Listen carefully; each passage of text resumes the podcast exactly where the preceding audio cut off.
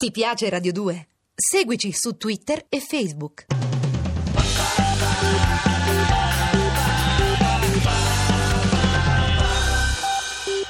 Francamente non me lo ricordo se c'è stato un episodio di cronaca che mi ha, mi ha fatto venire in mente l'idea. Quello che mi ricordo è che subito dopo, mentre lo scrivevo, eh, è avvenuta una cosa diciamo quasi simile a quello che io stavo scrivendo, cioè un medico è stato eh, accusato di, di essere colluso con la mafia perché aveva curato dei latitanti mafiosi in un rifugio quindi era più o meno simile alla realtà, eh, però questo è accaduto dopo. Che cosa mi ha spinta a scrivere questa storia non lo so, non, non lo si sa mai in realtà.